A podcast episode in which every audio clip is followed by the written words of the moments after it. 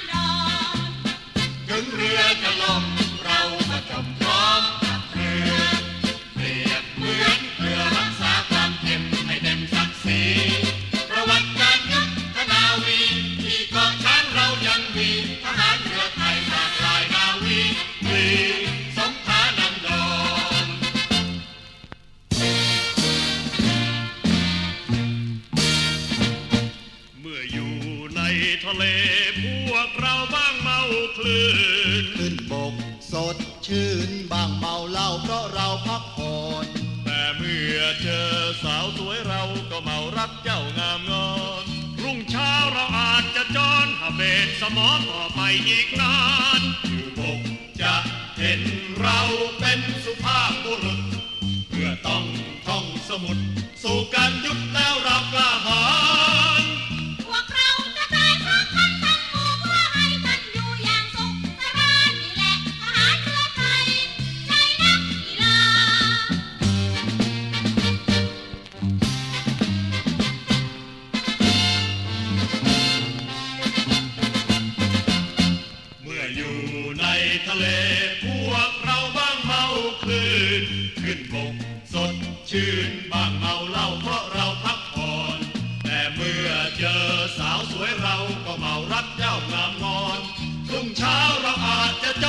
เบกสมอนออไปอีกนา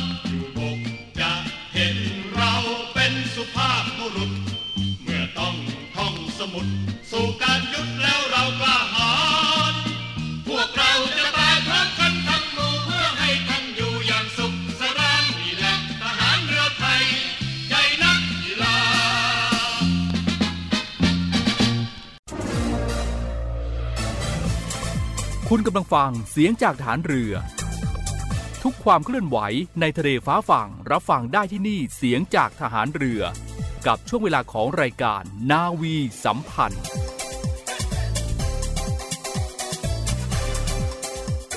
สวัสดีครับทุกท่านครับ ต้อนรับเข้าสู่ช่วงเวลาของรายการนาวีสัมพันธ์อีกแล้วนะครับ7นาฬิกา30 นาทีจนถึง8นาฬิกาเรามีนัดกันที่นี่นะครับกับเรื่องราวดีๆ ที่น่าสนใจพร้อมทั้ง ความเคลื่อนไหวภายในกองทัพเรือที่นำมาบอกเล่ากับทุกท่านเป็นประจำ ทางสถานีวิทยุในเครือข่ายเสียงจากทหารเรือ วิทยุเพื่อความตระหนักรู้ข้อมูลข่าวสารความมั่นคงของชาติทางทะเล รายงานข่าวอากาศและเทียบเวลามาตรฐานนะครับ วันนี้เราสองคนนะครับ ผมพันจ่าเอกรณฤทธิ์บุญเพิ่ม และกับผมพันเจขวัญประชาโพธิวงศ์ครับมาพบเจอกันเป็นประจำทุกวันศุกร์กับเราสองคน นาวีสัมพันธ์7โมงครึ่งถึง8โมงเช้าครับครับ พบกันวันนี้ครับ วันศุกร์ที่ 31 มีนาคมครับพุทธศักราช2566ครับซึ่งหลายคนหลายท่านก็คงจะอืมสงสัยก็คงจะได้ยินกันมานานแล้วนะครับ ว่าเอ๊ะทำไมทหารเรือของเราเนี่ยออกเสียงคำว่า1แทนคำว่าเอ็ดอ่าใช่เออเพราะว่าหลาย ๆ คนก็สงสัยแม้แต่ผมเข้ามาใหม่ ๆ ก็ยังสงสัยเลยอ่าซึ่งเรื่องนี้นั้นก็มีอยู่ว่าตามปกติเนี่ยนะครับคุณผู้ฟังค รับเรือนั้นปฏิบัติการอยู่กลางทะเลอืมย่อมจะมีเสียงคลื่นลมและก็เครื่องจักรรบกวนการสั่งงานอยู่เสมออมฉะนั้นการสั่งงาน การขานตอบ การพูดจากัน จึงต้องตะโกนหรือว่าใช้เสียงที่ดังกว่าปกตินั่นเองอืมสำหรับชาวนาวีไทยก็ปฏิบัติเช่นเดียวกันนะครับ และเพื่อความถูกต้องและความชัดเจนในการสั่งการอืมจำนวนตัวเลขที่ใช้ในการติดต่อ เช่น การสั่งศูนย์ปืน มุมหัน มุมกระดกที่ลงท้ายด้วยหนึ่งนั้น ตามธรรมดาเราก็จะออกเสียงกันเป็นเสียงเอ็ดใช่ไหมครับอืมซึ่งคล้ายกับ 7 มากเลยครับเราจึงออกเสียงเป็น 1 แทนเอ็ดเช่น เลข 11เนี่ยเราก็จะออกเสียงเป็น 11อืมหรือว่า 251 ก็จะออกเสียงเป็น 251 หรือว่า 251 นั่นเอง ครับนี่ก็เป็นความเป็นมานะของการอ่านออกเสียงจำนวนเลขที่ลงท้ายด้วยหนึ่งครับของทหารเรือนะครับอย่างวันนี้ 31 มีนาคมอ่า2566 ทหารเรือของเราก็จะออกเสียงเป็น 31 มีนาคม2566 เพื่อความชัดเจนในการสั่งงานในทะเลนั่นเองนะครับครับกันการสับสนการการสั่งงานผิดแล้วก็เพื่อให้เข้าใจง่ายนั่นเองอ่าครับอะมากันที่เรื่องราวที่จะ มีผลกระทบต่อพี่น้องชาวประมง โดยเฉพาะในช่วงนี้นะครับครับ เป็นช่วงของการประกาศใช้มาตรการบริหารจัดการทรัพยากรสัตว์น้ำในฤดูสัตว์น้ำมีไข่ว่างไข่ เลี้ยงตัวอ่อนไม่ว่าจะเป็นฝั่งอ่าวไทยหรือว่าทะเลอันดามันนะครับครับทั้งสองฝั่งเลยอืมก็จะมีการประกาศครับใช้มาตรการบริหารทรัพยากรสัตว์น้ำในฤดูสัตว์น้ำมีไข่วางไข่เลี้ยงตัวอ่อนนะครับครับโดยก็จะเริ่มตั้งแต่1 เมษายนนี้แล้วนะครับก็จะเป็นฝั่งอันดามัน ในพื้นที่บางส่วนของจังหวัดภูเก็ต พังงากระบี่และก็ตรังนะครับตั้งแต่ปลายแหลมพันวาอำเภอเมืองภูเก็ต จังหวัดภูเก็ตอืมจนถึงปลายแหลมหยงสตาอำเภอปะเหลียนจังหวัดตรัง ในระหว่างวันที่ 1 เมษายนถึง 30 มิถุนายน 2566 นะครับครับในส่วนของฝั่งอ่าวไทยทั้งหมดนะครับบริเวณอ่าวไทยตอนกลาง ก็ได้แบ่งเป็น 2 ช่วงระยะเวลาด้วยกัน ซึ่งช่วงแรกก็อยู่ในระหว่างนี้จนถึงวันที่ 15 พฤษภาคม 2566 นะครับครับก็เริ่มตั้งแต่ปลายแหลมเขาม่องไล่ จังหวัดประจวบคีรีขันธ์ถึงอำเภอดอนสักจังหวัดสุราษฎร์ธานี และก็ช่วงที่ 2 ก็จะเริ่มในระหว่างวันที่ 16 พฤษภาคมถึง 14 มิถุนายน 2566 ในบริเวณอาณาเขตตามแผนที่ที่แนบท้ายของประกาศปิดอ่าวไทยตอนกลาง และเขตต่อเนื่องตั้งแต่ปลายแหลมเขามองไล่ ถึงอำเภอหินจังหวัดประจวบคีรีขันธ์นะครับครับนี่ก็เป็นช่วงของการประกาศปิดอ่าว ไม่ว่าจะเป็นฝั่งทะเลอันดามัน และก็ฝั่งอ่าวไทยด้วยนะครับครับก็ขอเน้นย้ำไปถึงพี่น้องชาวประมงนะครับอืมให้ความร่วมมือในการปฏิบัติตามกฎหมายอย่างเคร่งครัดครับและก็ขอให้ระมัดระวังในเรื่องของการทำการประมงนะครับอืมโดยสามารถที่จะทำการประมงได้ เฉพาะเครื่องมือที่ประกาศให้ใช้เท่านั้นนะครับครับส่วนเครื่องมืออื่นๆ ห้ามทำโดยเด็ดขาดและถ้าหากว่าตรวจพบว่ามีการฝ่าฝืน ก็จะมีความผิดตามมาตรา 70 แห่งพระราชกำหนดการประมงพุทธศักราช 2558 ต้องระวังโทษ ปรับตั้งแต่ 5,000 บาทถึง 30 ล้านบาทโอ้ไม่ใช่น้อย 30 ล้านบาทนะครับครับคุณผู้ฟังทางนี้ทางนั้นก็ขึ้นอยู่กับขนาดของเรือประมง หรือว่า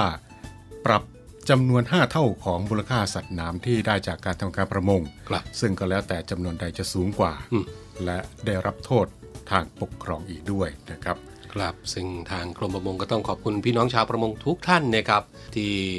ให้ความร่วมมือกับทางภาครัฐในการปฏิบัติตามกฎหมายในมาตรการปิดอ่าวนะครับ ซึ่งทุกๆทท่านก็มีส่วนร่วมในการบริหารจัดการทรัพยากรสัตว์น้ำให้เกิดความอุดมสมบูรณ์อย่างยั่งยืน และเกิดความมั่นคงในการประกอบอาชีพ ประมงต่อไปนะครับ ก็ฝากทุกๆทท่านไว้ด้วยละกันนะครับครับทางนี้ทางนั้นก็เพื่อที่จะเป็นการอนุรักษ์ทรัพยากรธรรมชาติ ให้อยู่คู่กับประเทศไทยของเราไปจนชั่วลูกชั่วหลานครับอย่าให้เป็นแค่ตำนานเออเป็นเพียงแค่รูปถ่ายรูปวาดที่ครับบอกเล่ากันมานะครับช่วยกันเอออนุรักษ์ไว้นะครับ ไม่ว่าครัจะบเป็นในเรื่องของทรัพยากรธรรมชาติต่างๆ ในเรื่องของการดูแลสิ่งแวดล้อมนะครับ ก็ถือว่าเป็นเรื่องสำคัญนะครับครับ เอาละครับมากันที่อีกหนึ่งเรื่องราวที่นำมาบอกเล่ากันที่นำมาฝากกันเป็นประจำทุกเช้าวันศุกร์ครับ กับแนวทางดำเนินชีวิต เรียกว่าวัคซีนทางใจก็ได้นะอ่าข้อคิดดีอ่าๆนะครับกับ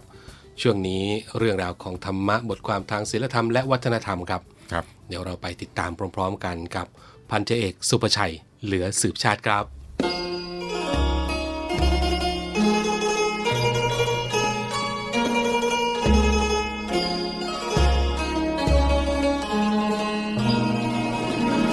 ผู้ฟังครับ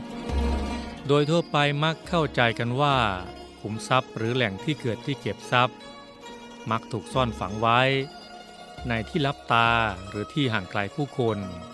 เช่น ในถ้ำใต้ดิน หรือบนเกาะร้างเป็นต้น ในการขุดค้นขุมทรัพย์ จึงต้องอาศัยลายแทงบอกเส้นทางที่เก็บรักษา ขุมทรัพย์นั้นๆลำพังอาศัย แต่เพียงความโลภหรือคำเล่าลือเป็นลายแทง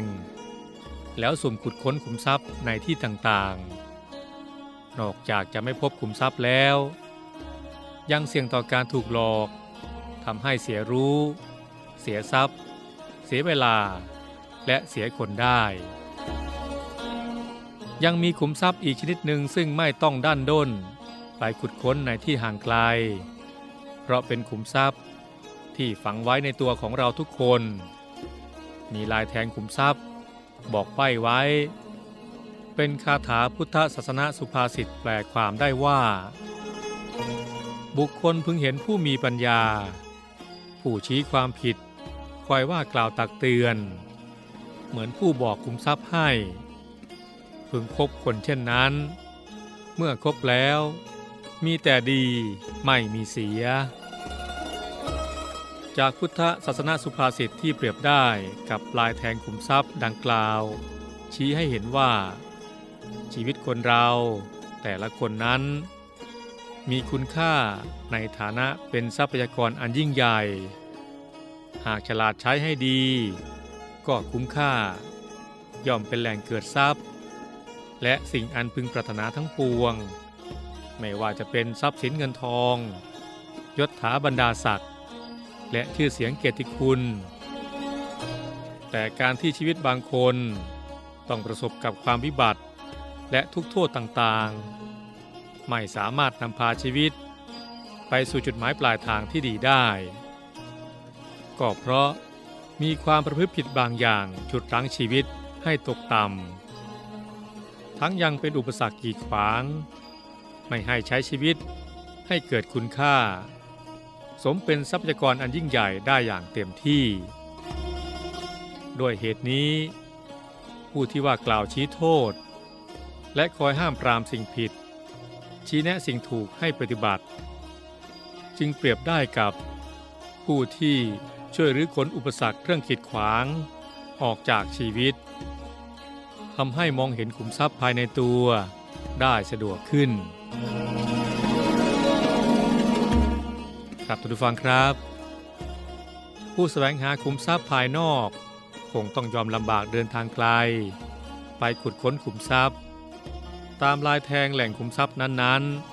ๆ ส่วนผู้แสวงหาขุมทรัพย์ภายใน ซึ่งถือเป็นขุมทรัพย์ของชีวิต คงไม่ต้องยากลำบากอะไร เพียงแต่ยินดีให้ผู้อื่นชี้โทษ และยินยอมน้อมรับ ไปปรับปรุงแก้ไขให้ถูกต้อง แต่สำหรับผู้ที่ยืนยัน จะประพฤติผิดผิดๆโดยไม่คิดแก้ไข และไม่ใส่ใจคำชี้แนะตักเตือน โดยเข้าใจผิด หวังว่าจะไปแสวงหาขุมทรัพย์ของชีวิตข้างหน้า และถูกลงโทษลงทัน วันนั้นอาจจะเป็นวันที่พบขุมทรัพย์ เมื่อสายเสียแล้วก็ได้นะครับ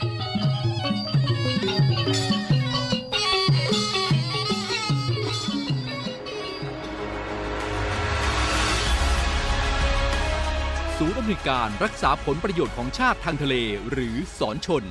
เป็นนกลไกศูนย์กลางบูรณาการการปฏิบัติการร่วมกับ 7 หน่วยงานประกอบด้วย กองทัพเรือ กรมเจ้าท่า กรมประมง กรมสุรากากร กรมทรัพยากรทางทะเลและชายฝั่ง ตำรวจน้ำ และกรมสวัสดิการและคุ้มครองแรงงาน มาร่วมเป็นส่วนหนึ่งในการพิทักษ์รักษาผลประโยชน์ของชาติทางทะเล หรือประโยชน์อื่นใดในเขตทางทะเล ไม่ว่าโดยตรงหรือโดยอ้อม เพื่อความมั่นคง มั่งคั่ง และยั่งยืนของประเทศชาติและประชาชน พบเห็นเหตุด่วนเหตุร้ายภัยทางทะเล โทร1465 สายด่วนสอนชน 1465 สายด่วนสอนชน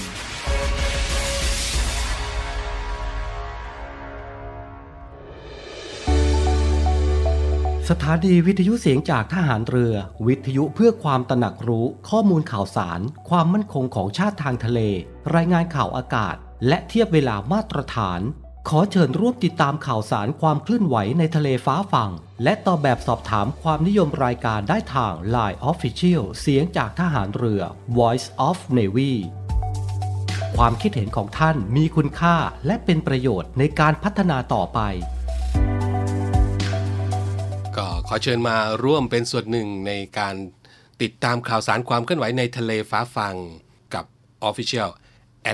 Voice of Navy นะครับ Line Official นั่นเองก็ขอเชิญชวนคุณผู้ฟังทุกๆท่านนะครับ อีกหนึ่งช่องทางนะครับที่คุณผู้ฟังจะสามารถติดตามเรื่องราวข่าวสารของเสียงจากทหารเรือได้นะครับกับ Line Official at Voice of Navy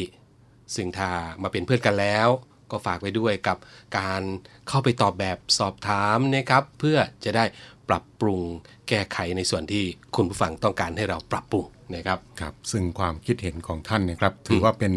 ข้อเสนอแนะที่มีคุณค่าอย่างยิ่งที่จะนำมาปรับปรุงสถานีวิทยุเสียงจากทหารเรือของเราย้ำกันอีกครั้งครับ Line Official at Voice of Navy นะครับ ครับอะในช่วงนี้มากันที่ข่าวสารรอบโลกกันอ่านะไปครับเที่ยวรอบโลกกันหน่อยไปเที่ยวรอบโลกกันหน่อยอืมวันนี้จะมีเรื่องราวอะไรที่น่าสนใจมาบอกเล่ากัน ครับ ไปพบกับ Navy Update ครับ ครับ เนวี่อัปเดตกับพีรวัตรสุทธิบุญสวัสดีครับคุณผู้ฟังครับ อยู่กับผมพีรวัตรสุทธิบุญอีกเช่นเคยครับ วันนี้ก็ยังคงมีข่าวสารต่างๆ ที่สนใจในรอบโลกของเรา มาฝากคุณผู้ฟังให้ได้รับฟังกันในทุกเช้าอีกเช่นเคยครับข่าวแรกของวันนี้ครับไปกันในเรื่องของความแปลกกันบ้างครับ วันนี้พาคุณผู้ฟังไปกันที่เยอรมนีครับ ซึ่งต้องบอกว่าเยอรมนีนั้น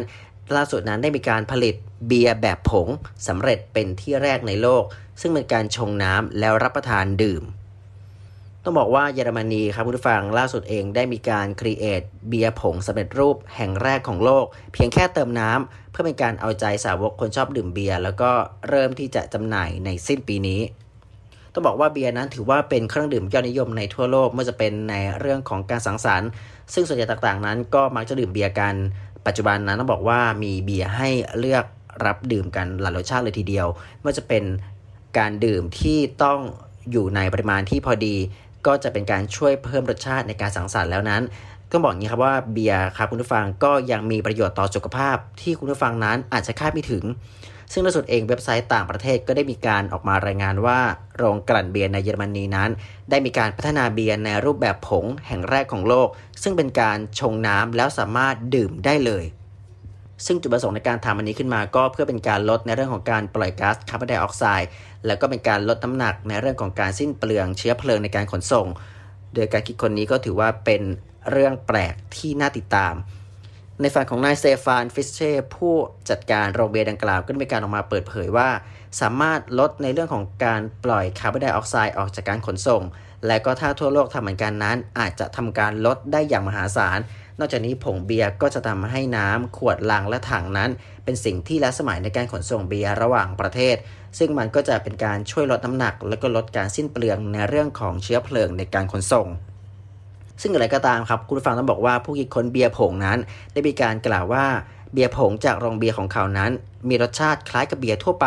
และพวกเขาก็ต้องการรสชาติเบียร์ที่สมบูรณ์ โดยมีฟอง และก็มีรสชาติของเบียร์ ซึ่งจะต้องเติมคาร์บอนไดออกไซด์และก็แอลกอฮอล์ในแบบผง ซึ่งจะสามารถทำได้ทั้งหมดด้วยแป้ง และก็ถือว่าทำออกมาได้สำเร็จ โดยการทดสอบรสชาติของผงเบียร์ครั้งแรกก็ถือว่ามีแนวโน้มที่ออกมาดี ไม่เพียงเท่านี้คุณผู้ฟังต้องบอกว่าโรงเบียร์นี้ก็ยังมีการคิดค้นในเรื่องของเบียร์ผงสูตรแปลกใหม่ไม่ว่าจะเป็นอีก 40 อย่าง เช่น เบียร์เชอรี่ เบียร์ต่อต้านวัย เบียร์ขิง หรือแม้กระทั่งเบียร์สำหรับที่ทำการแช่ตัวทั้งนี้เองสำหรับสาวกเบียร์ก็ถือว่าไม่ต้องกังวลในเรื่องของแอลกอฮอล์เพราะว่าเขาก็มีเบียร์แบบผงที่ไม่มีแอลกอฮอล์เช่นกัน แล้วก็อยู่ในขั้นตอนสุดท้ายของการพัฒนา โดยหลังจากการวิจัยใน 2 ปี ก็มีการคาดว่าผลิตภัณฑ์นี้ พร้อมที่จะออกสู่ตลาดภายในสิ้นปี 2566 นี้ด้วย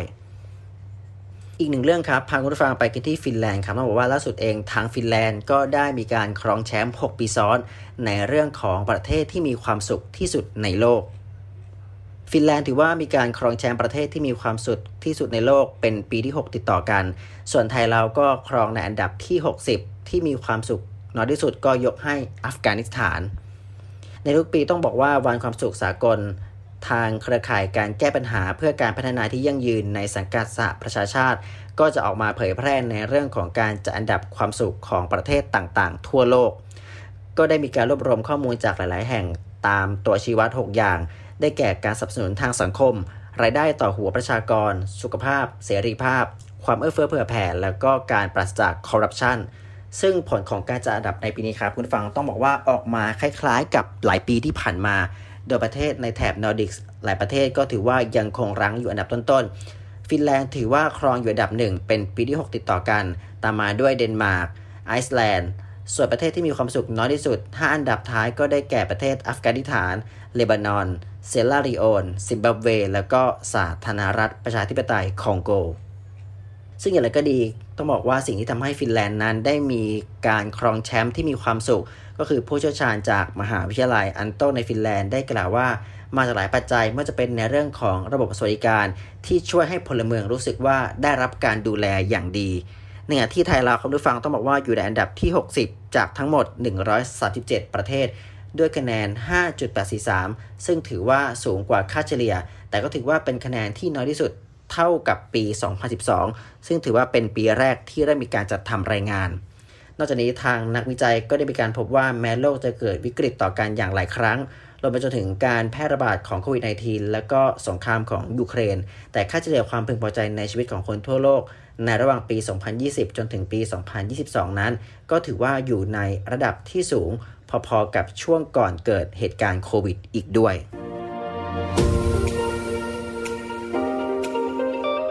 เนวี่อัปเดตกับพีรวัตรสุทธิบุญ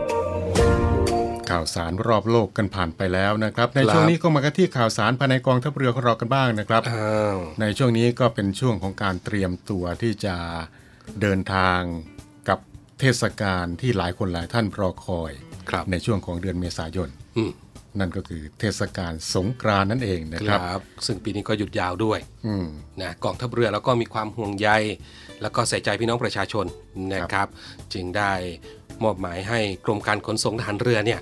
เปิดให้บริการตรวจสภาพรถยนต์ ให้กับพี่น้องประชาชน แล้วก็ข้าราชการกองทัพเรือ ซึ่งมีขึ้นมาแล้วล่ะ ตั้งแต่วันที่ 27 ครับ แล้วก็วันนี้วันวันนี้เป็นนี้เป็นวันสุดท้ายแล้วแล้วสี่สามสิบเอ็ดมีนาคมครับผมวันสุดท้ายแล้วของอ่าการให้บริการ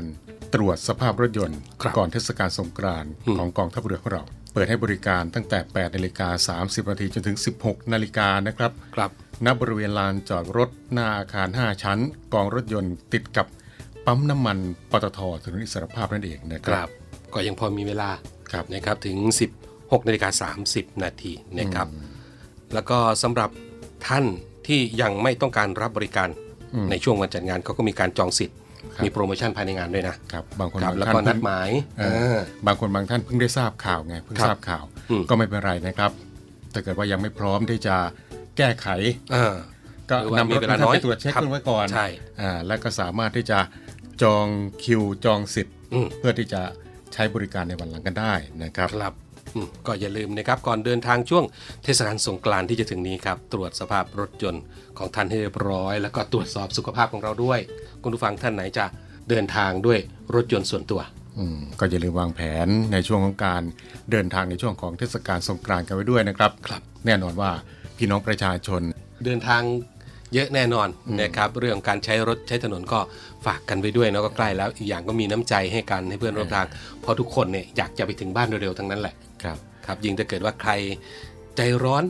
คือต่างคนต่างใจร้อนมันจะทำให้เสียเวลาเยอะขึ้นอีกอืมอืมก็ฝากไว้ด้วย ทุกคนมีน้ำใจให้กันเออนะครับจะได้ถึงบ้านกันอย่างปลอดภัยทุก ๆ ท่านนะครับครับ วางแผนกันให้ดีอืมหมายเลขโทรศัพท์ของหน่วยงานต่างเออๆและถ้าเกิดว่าต้องการที่จะขอรับความช่วยเหลือกองทัพเรือของเราก็พร้อมที่จะให้ความช่วยเหลือทุกท่านตลอด 24 ชั่วโมงเช่นเดียวกันนะคครัรับบกับหมายเลข 1696ตลอด1696 ตลอด 24 ชั่วโมงกลับ หรือว่าพี่น้องชาวเรือที่ออกอ่าเรือในท้องทะเล อืมสอนชน ก็ 1465 1465 ตลอด 24 ชั่วโมง เช่นเดียวกัน หรือพี่น้องชาวประมงที่ออกไปไกลกว่าคลื่นโทรศัพท์ก็ซูเปอร์สตาร์หรือว่ามดดำครับ 21 ตัว 4 หรือว่า 21 ตัว 4 นั่นเองนะครับ ครับ มาต่อกันที่ข่าวดีสำหรับกำลังพลกองทัพเรือของเรา เนื่องครับในวาระร้อยปี การสิ้นพระชนของเสด็จเตีย และก็ครบรอบ 100 ปีกับการก่อตั้งชาปนกิจ สงเคราะห์แห่งราชนาวีด้วย ในปีนี้ในโอกาสดีเนื่องในวาระครบ 100 ปี การสิ้นพระชนม์พลเรือกพระเจ้าบรมวงศ์เธอ พระองค์เจ้าอภากรเกียรติวงศ์กรมหลวงชุมพรเขตอุดมศักดิ์ชาปนกิจสงเคราะห์แห่งราชนาวีก็เปิดรับสมัครสมาชิก ชาปนกิจสงเคราะห์แห่งราชนาวีเป็นกรณีพิเศษสำหรับกำลังพลและก็ครอบครัวนะครับผู้ที่มีอายุเกิน 45 ปี แต่ไม่เกิน 60 ปีนะ เพื่อเป็นประโยชน์ ด้านสวัสดิการสงเคราะห์แก่กำลังพลของกองทัพเรือและก็ครอบครัว ก็ขอเชิญชวนข้าราชการลูกจ้าง พนักงานราชการที่ยังไม่ได้สมัคร แล้วก็อายุที่อยู่ในเกณฑ์ก็สามารถติดต่อสอบถามได้ที่กิจการชาปนกิจสงเคราะห์แห่งราชนาวีนะครับ ที่หมายเลขโทรศัพท์ 02-475-3283ถึง4 02-475-3283 ถึง 4 ครับครับแล้วก็อีกหนึ่งข่าวประชาสัมพันธ์นะครับจากโรงพยาบาลสมเด็จพระปิ่นเกล้ากรมแพทย์ทหารเรือนะครับ ตอนนี้นั้นเปิดรับสมัครนักกิจกรรมบำบัดฝ่ายเด็กตำแหน่งลูกจ้างชั่วคราวท่านที่สนใจนะครับ โทรไปสอบถามรายละเอียดกันได้ที่นาวาตรีทราตรี เรียมผากลุ่มงานกุมารเวชกรรม หมายเลขโทรศัพท์นั้น 02 475 2733 นะครับครับ และส่งท้ายรายการวันนี้กันด้วยข่าวฝากถึงนักเรียนจากทหารเรือรุ่น 36 ทุกภาคเหล่านะครับครับ ในวันเสาร์ที่ 29 เมษายน 2566 นี้นะครับ ก็ขอเชิญ นักเรียนจากทหารเรือรุ่น 36 ทุกภาคเหล่าพร้อมครอบครัว ร่วมพบปะสังสรรค์ 30 ปีนาวี 36ณสนามกีฬาราชนาวีกิโลเมตรที่5อำเภอสัตหีบ จังหวัดชนบุรี เริ่มงานตั้งแต่เวลา 18นาฬิกาเป็นต้นไปนะครับ และนี่ก็คือเรื่องราวที่นำมาบอกเล่ากันกับช่วงเวลาของรายการนาวีสัมพันธ์ในเช้าวันนี้นะครับ มาถึงตรงนี้เวลาของรายการหมดลงแล้วนะครับครับพบกับช่วงเวลาของรายการนาวีสัมพันธ์ได้เป็นประจำทุกวันนะครับครับ7นาฬิกา30นาทีจนถึง8นาฬิกาทางสถานีวิทยุในเครือข่าย เสียงจากทหารเรือทั่วประเทศครับเช้านี้ ผมพันจ่าเอกรณฤทธิ์บุญเพิ่ม และผมพันเอกขวัญประชาโพธิวงศ์พร้อมด้วยทีมงานนาวีสัมพันธ์ลาคุณผู้ฟังไปก่อนนะครับ พบกันใหม่โอกาสหน้า สวัสดีครับครับ